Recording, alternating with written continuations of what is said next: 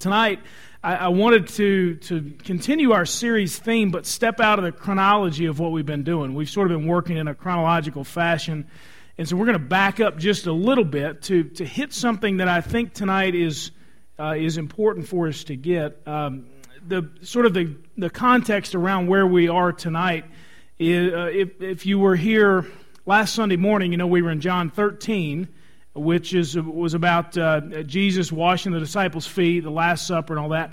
And then last Sunday night, we were in John 17, which is uh, Jesus praying for uh, both his disciples, for himself, for, the, for us, and so on. Tonight, we're going to sort of hit right in the middle of that. And so this, this, uh, this happens, uh, this, this story that we'll talk about, uh, really all, just all words of Jesus. And so I'm not going to try to, to recap every single word that he, that he spoke during this passage, but he's on the way to the Garden of Gethsemane. It's, it's late Thursday night. He has finished the, the Last Supper with his disciples, and so they're taking this walk, this walk to the garden. And, and uh, he's teaching them a few last things. John is the only one who records all of this, and he gives us a pretty full version of what takes place. And so Jesus, as they sort of walk and talk along the way, he's, he's kind of unloading his mind. Here's all the things that he wants to sort of get across to them, these last lessons to teach. And one of the, one of the things, sort of a theme in all of this from, from John uh, 14 through about 17 or so, is Jesus sort of preparing the disciples for the time when he's not going to be there. And maybe you've had that experience before. Maybe you've had a, a boss who was moving on to another job or who was retiring or something like that, and that last week is just frantic. They're just, here you go, you got to learn this and you got to get this. Maybe you're replacing them, or, or maybe you're going to have to kind of pick up the slack while they're gone on vacation, whatever it may be. But, but Jesus is sort of giving them a, a crash course on here's what you've got to know, here's how to be ready for the time that I'm gone. And so in John 14, he talks about that he's leaving to go and prepare a place for them. And, and that don't, don't let your heart be troubled, though, because I'm going to prepare a place and I'm coming back and I'm going to come and get you. And, and I have given you the way to get to God. And so he talks about that a little bit. And, and he tells them about the Holy Spirit who's going to come to be uh, their, their counselor, their comfort. Uh, and he promises peace. And he, and he explains in John 14 at the end of it, he says, I, I leave you peace, but it's not like the world gives, that comes and goes based on circumstances or is just in the hands of some ruler who at a whim could start another war. But he says, it's different than that. I give you my peace. It's everlasting. And Paul would later describe it as peace that goes beyond words, it goes beyond understanding. And so that's sort of where we pick it up. John chapter 15 is where we're going to be tonight. So if you've got a Bible and want to turn there, uh, we're going to we're going to look and we'll kind of jump around just a little bit because I, I want to try to show you as best I can sort of about what I think is the, the verse on which everything sort of hinges. And then, so as a result of that, we're going to kind of piece in before and after everything that, that takes place as, as best we can. And so, as, we, as we've talked throughout this series, we're looking at the words of Jesus, which reveal his heart, which reveal his will for us. And so, in John 15, I want you to look first at verse 11. As I said, I think this sort of forms, at least in some sense, a, hinge point for this particular passage of Scripture. And Jesus says here in verse 11, He says, I have spoken these things to you so that my joy may be in you and your joy may be complete. Anytime you, uh, just a, a Bible study tidbit here, this is one of the things I'm learning. Anytime you see you know, some verse or passage that stands out that says, okay, here's the reason I just said that, then, then obviously you can sort of start there and figure out, well, here's, here's why I just said all that. It, it, it, would be as if somebody's explaining something to you. You get a lecture of some sort, and they say, No, I told you that because here's what you're going to face. Uh, your boss at work explains something to you. Look, you're going to run into this problem, so that's why I just told you all of that stuff. Remember that. So that's kind of the same uh, scenario we have here with Jesus. He says, Look, I've told you these things so that my joy may be in you and your joy may be complete. So those are his words. That's sort of the foundation we'll build off of tonight, which reveal his heart to us, which I, I believe, just in general terms, is, is uh, something along this line that, that he is for us and that, that he knows what's best. He, he tells us these things so that uh, his joy may be in us and our joy may be made complete because he's for us and he knows what's best. So the, the obvious question then is what are the things that he, that he told them? What was he talking about? What did he have to say? What were the things that would put his joy in them? What were the things that would make their joy complete?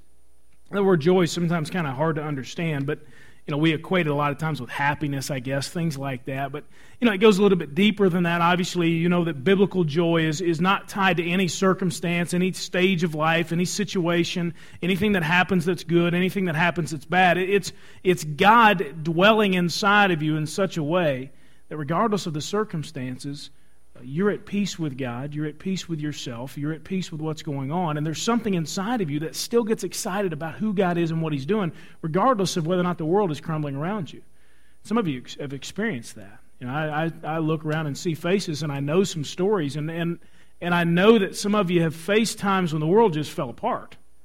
And you, you never expected it. It wasn't what you were looking for. It just, it just happened. And, and yet, through that, I know your stories to a certain extent as well, to know that many of you faced that, and there was certain sadness and sorrow, but underlying and sort of strengthening all that was some joy that you found in the Lord because you knew that because of Him there was some hope, like we talked about this morning. And so, that whole this whole uh, concept of your joy being made complete it just signifies to me that God's for us. Jesus is telling them these things not so when, when you do this, I've already told you, and now I get to smack you upside the head. You know, that's not what he's talking about. He said, my, my, my purpose in giving you all this is so that I can put my joy in you. And as a result, your joy can be made complete. He's for us. And, and because he's God, he knows what's best. And so that then points us to what his will is. And I want us to look at, at the first a few verses here in chapter 15, which will sort of set up for us what Jesus uh, talks about being his will. Look at verse 1. I am the true vine, and my Father is the vineyard keeper. Now, uh, just to kind of pause and set this up, they probably on their way to the garden would have passed by or been surrounded by a lot of vines and different things like that. So this doesn't come out of nowhere for the disciples. This was very common back during that time. So he's just using, kind of picking out something, hey, you know, see that, that's kind of the way I am. You see that vine over there, that, that's, that's who I am. I am the true vine, and my Father is the vineyard keeper. Every branch in me that does not produce fruit, he removes, and he prunes every branch that produces fruit, so that it will produce more fruit. Now, we could stop there and, and look at the things in our lives and just understand that sometimes that God's purpose for us is to prune just a little bit so that we can be more productive in the long run. I'm not going to try to get into all that because that's a whole other Bible study all on its own and a lot of deep theological information I'm sure that we could discover. But the truth is that, that a lot of times what God is doing in our lives hurts. It doesn't make a whole lot of sense. But ultimately, He's always working for our good. And I tell you that scriptures and verses like this really sort of just help me take that next step toward Him in those times because I've had times when I thought, God, what, what was that? Why? Um, you know, that hurt. I really don't understand that. And yet I discovered that it was so I could produce more fruit. Verse 3 You are already clean because of the word I've spoken to you. Remain in me, and I in you. Just as a branch is unable to, pr- to produce fruit by itself unless it remains on the vine, so neither can you unless you remain in me. So his, his words I've, I've said these things so that you may have my joy and that your joy may be made complete. Reveal his heart, that he's for us, that he knows what's best, which reveal his will. Here's what he's shooting for in this passage of Scripture. Verse 4 sort of sums it up Remain in me, and I in you. And then he, he sort of gives us a word picture. Just as a branch is unable to produce fruit by itself, yeah, unless it remains on the vine, so neither can you neither can you unless you remain in me so his his will is for us to remain in him feeding off of him and off of his love and we'll discover a little bit more about this in the process and so uh, there's some things about what he's looking for us to do that, that sort of describe what we are to do, what this remaining in him means. What is, what is he talking about when he says that? And look at verse 14. You are my friends. Maybe you've heard this before. You are my friends if you do what I command you. You are my friends if you do what I command you. Part of us remaining in Him, feeding off of Him, is simply obeying what He says. And that's sometimes easier said than done. Because everything that's our old nature and everything that fights against us, namely the, the, our enemy, Satan, wants us to do nothing close to being obedient to God. And so we have these ingrained habits and these things that are hard to break that keep us from being obedient to God. And it's different for you than it is for me, I'm sure. You may have certain things in your life that that's your deal. That's just hard for me to be obedient to God in this area. Maybe it's, it's what I say, or maybe it's how I say it, or maybe it's what I think, maybe it's what I watch, maybe it's the things I do, maybe it's the people I'm around, whatever it may be. Eh, the world is not set up for you to be obedient to God, and yet He says that His will for us to remain in Him involves us being obedient to Him. You are my friends if you do what I command you. Another thing, you look at verse 8, as I said, we'll skip around just a little bit, but we'll hit the whole context of the Scripture.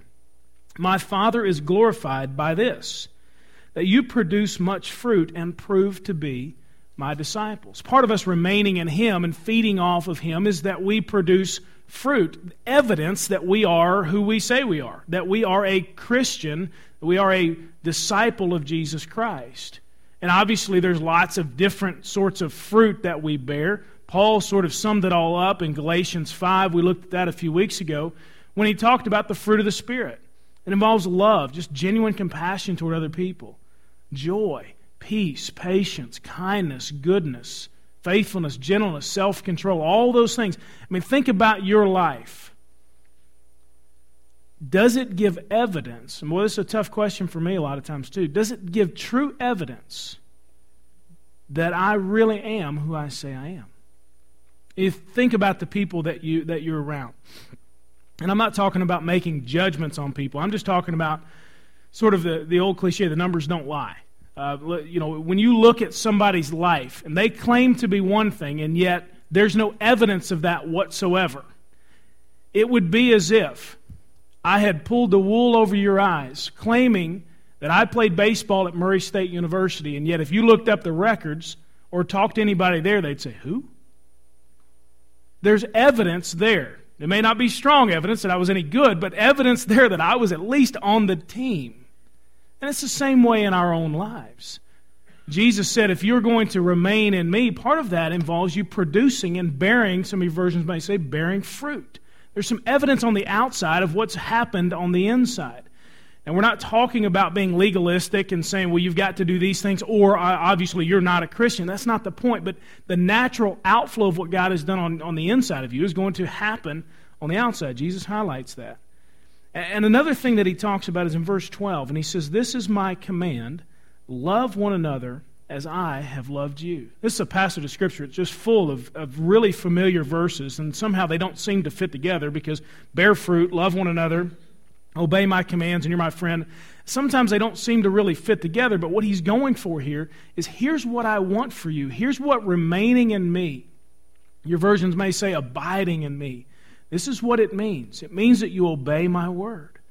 It means that you produce fruit. It means that you love other people just as Jesus has loved us. Now, when I read this and, and understand those sorts of I guess, principles that this is what he's shooting for. This is what he's going for. He wants our joy to be made complete, and he tells us in order for that to happen, we've got to remain in him. And he tells us that remaining in him is about obeying his word, about producing fruit, about loving other people. And, and, and I understand all that with a head knowledge, and then I, uh, my immediate question is why? Why? Uh, I, I don't know if you come to the scripture much with questions. I hope you do. I hope that, that a lot of times when you read the scripture that you wrestle with it a little bit. I, hope that there are times when you just take it and say, you know, that's exactly what I needed, but I hope there are times when you interact with it a little bit. This is one of those passages I say, well, yeah, that's, that's great, but, but why? And I think he gives some pretty good, pretty good case for why should we remain in him? Why should we do these things? Look at verse 5. I am the vine, you are the branches. The one who remains in me and I in him produces much fruit, because you can do nothing without me. Other versions say, apart from me, you can do nothing.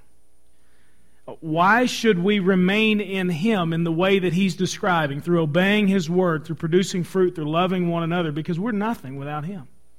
Absolutely nothing. We convince ourselves, and our world convinces us, that we can be something without God. And I, I think that this is probably the biggest downfall of the American dream, is that largely we can. In everybody's eyes, we can largely be something apart from God.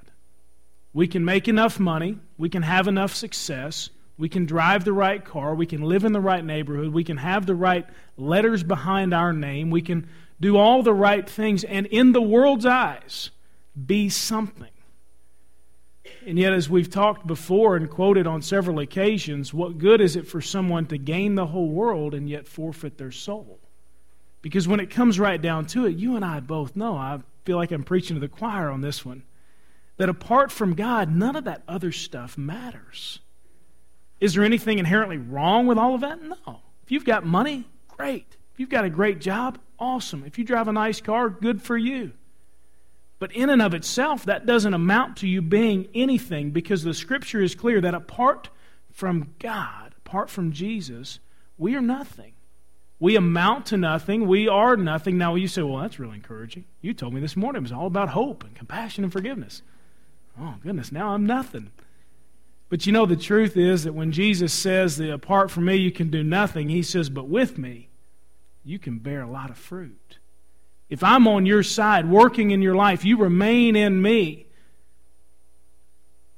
If you remain in me, then the sky's the limit. But if not, then a collapse is inevitable. Think back over your life, maybe recent, maybe long ago. But think back, maybe there was a time I've experienced this far more often than I'd like to admit, and I'm learning some of the things that I think God wants me to do to sort of keep this from happening. But, but have you ever experienced where there's this growing gap between who you sort of play like you are on the outside and what's really going on on the inside? Sort of, over here is my public persona and here's who I am, and here's who I am at church, and I'm at work, or I'm with my family. It's sort of it's it's my acting gig. This is what I do over here. But but when I'm alone, it's different. And the, the, the greater the gap, the longer we allow that to go, the more we are apart from God, not remaining in Him, the bigger that collapse is going to be. You experienced that before? Maybe you have. Maybe your world had, didn't come crashing down and everybody found out about it, but you just knew. There's this huge gap, this emptiness inside of me because I'm not on the outside who I really claim to be, or, I, or on the inside, who, who I am on the outside. And, and this collapse is inevitable. Jesus here telling them, look, remain in me. Because apart from me, you're going to collapse. No matter how young or how old you are, no matter how long you've been a Christian, if you don't stay close with God, if you don't abide in Him, remain in Him on a daily basis, that gap is going to widen. And eventually, you won't be able to support it and it will collapse, kind of like a sinkhole where the ground below sort of erodes. Nobody can see it. And all of a sudden, there's this big hole in the ground. What happened? Well, it wasn't supported from underneath. And so we will collapse without Him. But He wants us to close that gap. And so He tells us look, apart from me, you can't do anything, but with me, everything is possible.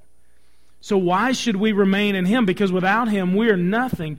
But also, verse 7 highlights the fact that remaining in Him increases, increases rather, the effectiveness of our prayer lives.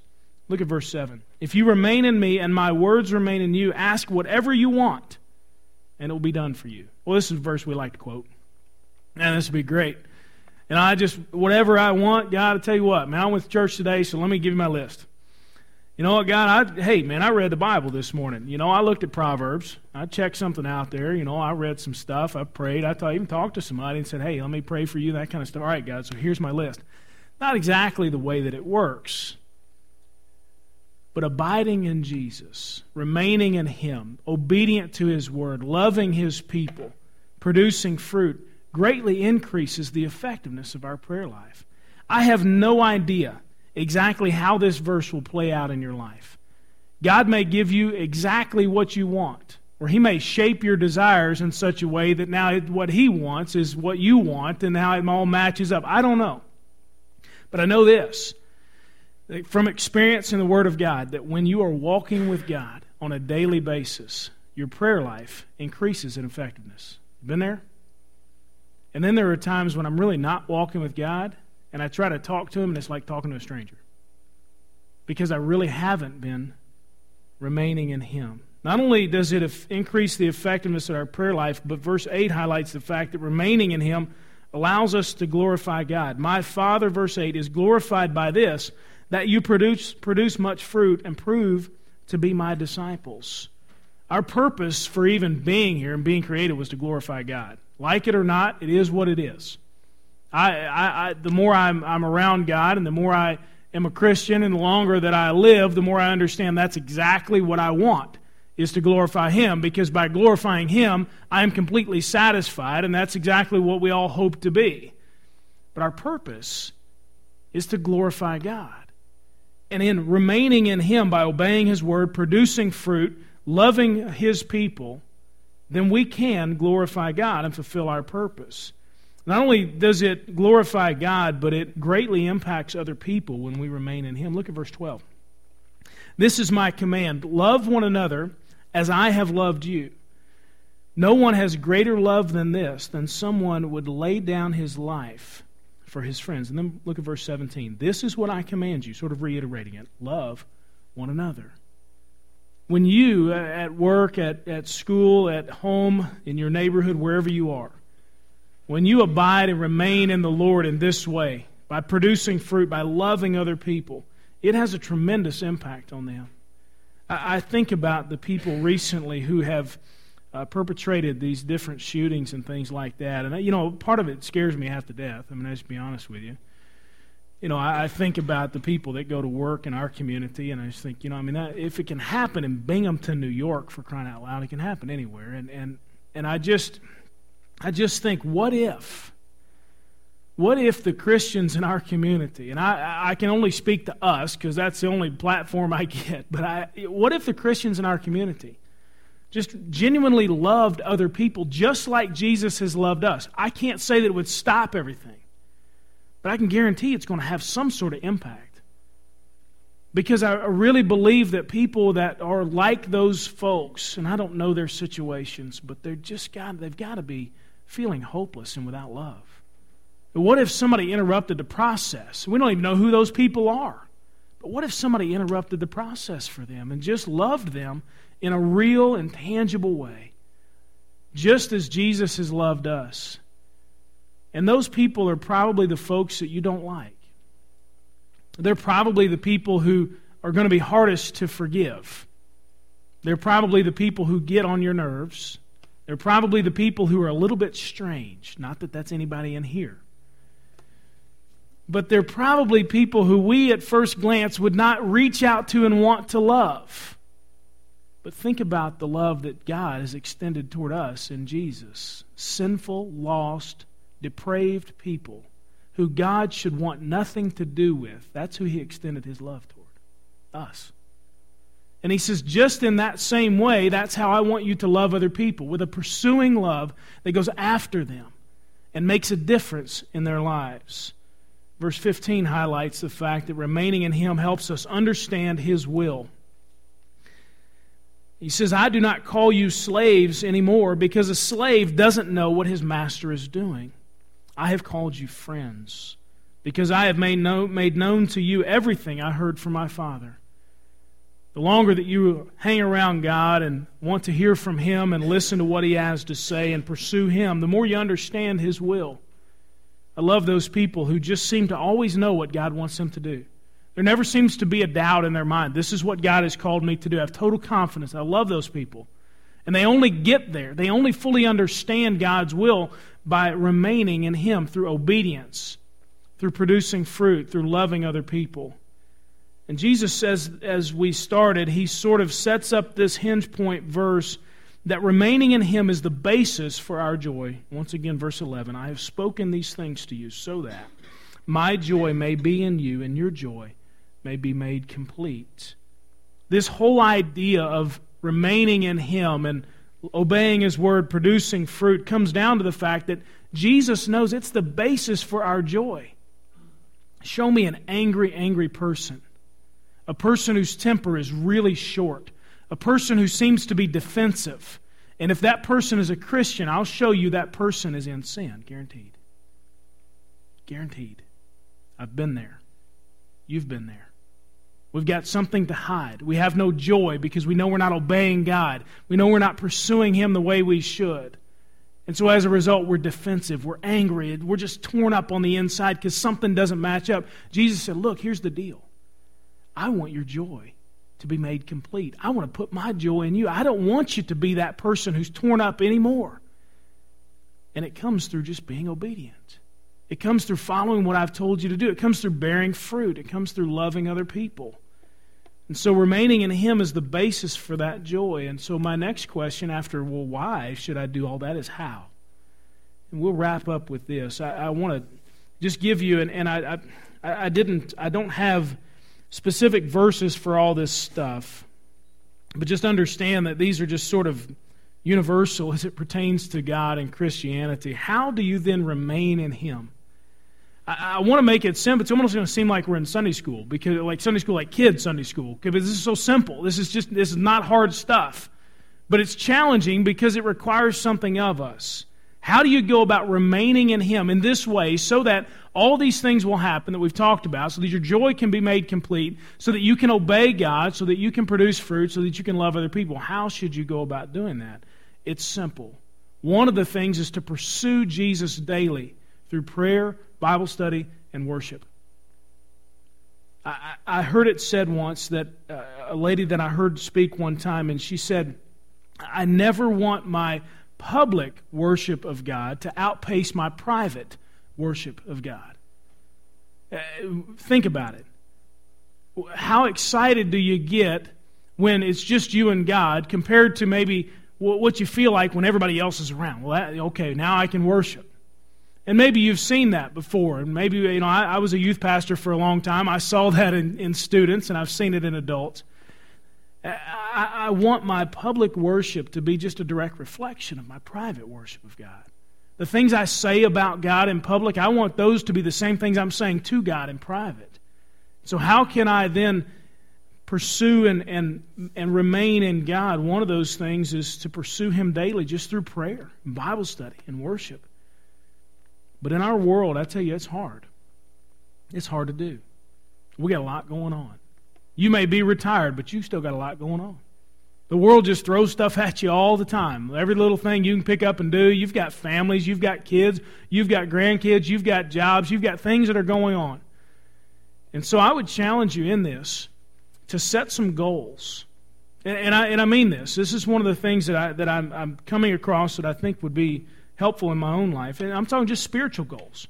Maybe you'd said, you know, I want to memorize a certain passage of Scripture. I'm gonna, by the end of this week, here's what I, this is what I'm going to do. Nancy and I have talked, and, and we're, we're trying to each gather 10 Scriptures. And over the next 20 weeks, we're going to memorize those 10 things so that at least we've got something in the arsenal when things start to happen.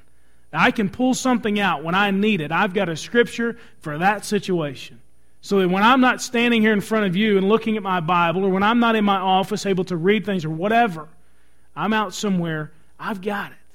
Maybe you'd set some goals like that. Maybe, maybe you would get together with some other believers, some other people, and, and just pray together on a weekly basis. I, I would absolutely, I'll, I'll, open the doors for you if you want to meet here. I'm, I'm here, I'll open the doors. I, whatever you want. I'd love for this place to be undergirded with prayer from our people. Maybe you would. Uh, follow, I know that it was interesting. I had a conversation with a guy the other day, a member of our church, who um, was telling me that, that in uh, an interaction he was having with a, um, uh, a doctor, that the doctor would always ask him, What'd you learn about at church on Sunday? And I and I, I, I, thought, well, man, that's a that's a great question. Well, this interaction happened on Tuesday. Now I, I realized that by the time you leave tonight, you'll probably forget most of what I'm saying. You may remember, you may remember seeing a few red letters in your Bible. But what if, and, and, and I, maybe, maybe you could take some of what we talk about on a Sunday morning. You say, all right, how can I go about studying the Bible? Take the scripture that we study. You don't have to follow the outline I give you. Take the scripture we study and study it a little bit further. You need a guide for the week? Maybe you can do that so that not only would you have the right answer when somebody asks you, hey, what's your preacher preach about? Well, let me tell you. But also, maybe God would reveal a little bit more to you. So pursue Jesus daily through prayer, through Bible study, through worship. I know some of you maybe You think, well, you know, is worship all about music? No, it's not all about music. Worship is about what you have to say and the attitude of your life toward God. Remove a, a second thing, I think, would be to remove obstacles from your path or change paths. Remove obstacles from your path or change paths. And I think of different obstacles obstacles of doubt, obstacles of sin, obviously, obstacles of laziness, of apathy, just not really caring. You know, one of the reasons that we're not more godly as a whole is because we don't want to be. think about it. Just I, am being honest with you. I'm not talking about you in particular. I'm just saying, you know, that's just, you know, I heard a pastor say one time, he said, You have as much of Jesus as you want. You've got as much of God as you really want.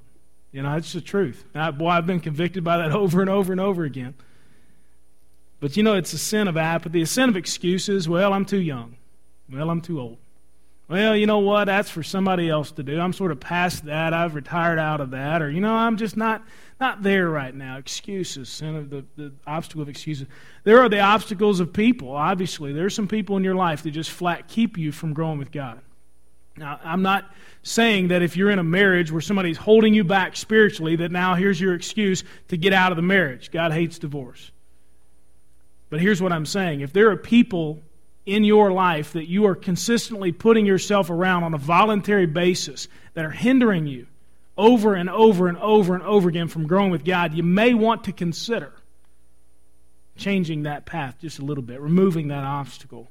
Also, just the environment that you're in. I realize some of you work in some pretty rough environments, I'm sure, are used to. I know from teaching and coaching baseball, especially the baseball side of things, it's kind of a rough environment. And I'm you know, talking about language and the, and the whole deal. And maybe you would say, you know what, I, I know that I'm, I'm supposed to be a light in this world, and yet I realize at the same time, this is killing me. This is keeping me from remaining in God. Maybe that's an obstacle to remove. And then, thirdly, pursuing Jesus daily, removing those obstacles. And thirdly, and I think this is something that Jesus did, was just to surround yourself with people who are passionate about pursuing and being obedient to Jesus. Uh, maybe, as I said, you just get together and, and pray together. Uh, you know, I, I, know we have some folks whose schedules are flexible, and, you know, I, I think of some of our guys who've gotten together before to play basketball or something like that. You know, hey, you know, find a common interest, find something that, that you can agree upon, get together, spend some time talking, hanging out, shooting basketball, whatever it is, and then pray together. See what God can do through that. Confess sin to somebody. I, tell you, I had a, I, have a, a, good friend who, who, um, uh, you know, on uh, just I try to be accountable with him as best I can. I have a, a, a program that runs on my computer. This is just for you to know, I guess, and, and he, he gets the email about it. But a program that runs on my computer, my church computer, that sends him a, a bi weekly report on the websites that I visit. And if there's anything questionable at all on that, he gets an email about it. And so far, there hasn't been anything questionable. Largely because I know he's going to get an email about that. Do you understand what I'm saying? I mean, you're accountable on things like that to somebody else. Boy, it keeps you sort of heading down the right path. Because we're all human. I'm just as prone to sin as anybody. And so I'm to want I want to put up those little those garters, those those those rails around what I'm doing. Maybe in those with those people you learn from them, you teach them, you serve with them. I don't know what it is. I know that Jesus said that all these things about remaining in him were for the purpose of bringing us joy that we can't even explain. And so wherever you find yourself, young, old, in between, way down the path with the Lord, or just getting started, or with a big gap in between who you are and who you really want to be, remain in Him. Obey His word. Bear fruit, the Bible says. Love other people. Do that through daily pursuing Jesus through Bible study. And I'm not just talking about a glance at it, but Bible study. Through prayer. Talk to God about everything. Through daily worship. Through removing the obstacles in your path, or maybe just changing paths altogether if the obstacles won't go away. And then through surrounding yourself with people who, regardless of their age, are still passionate about following Jesus and finishing as strong as they can, no matter what stage of life they're in. And through all that, Jesus makes it clear that if you do those things, you remain in Him and He remains in you, you'll bear much fruit, the Bible says, and your joy will be made complete. Even in a tough economy, even when things don't go right for you, your joy will be complete because it'll be based on Him.